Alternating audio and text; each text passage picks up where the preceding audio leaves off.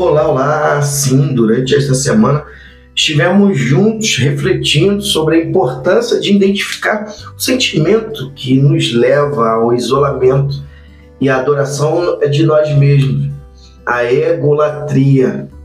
Sentimentos como orgulho, é, arrogância, eles mais nos afastam e nos isolam do que, por exemplo, nos faz vivenciar a cultura do reino, que é uma cultura de interdependência, que é a cultura do amor. Sim, vamos trazer à memória uma reflexão que tem a ver com o tempo contemporâneo, um exemplo clássico de alguém que eh, se deixou levar pelo orgulho e a arrogância. Napoleão Bonaparte. O orgulho antes da queda. Pega o código aí Provérbios 29 e 23. O orgulho do homem o humilhará, mas o de espírito humilde obterá honra. Napoleão Bonaparte, um dos maiores líderes militares da história, é um exemplo vívido de como orgulho e arrogância podem levar à ruína. Seu desejo incansável de conquista, alimentado por um orgulho imenso, finalmente levou a seu exílio e derrota.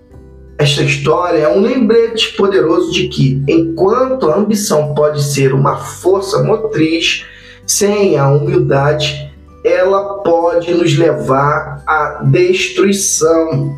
Sim, devemos estar é, atento à ambição é sem o controle da presença de Deus sem o controle das ações do Cristo vivo em nós.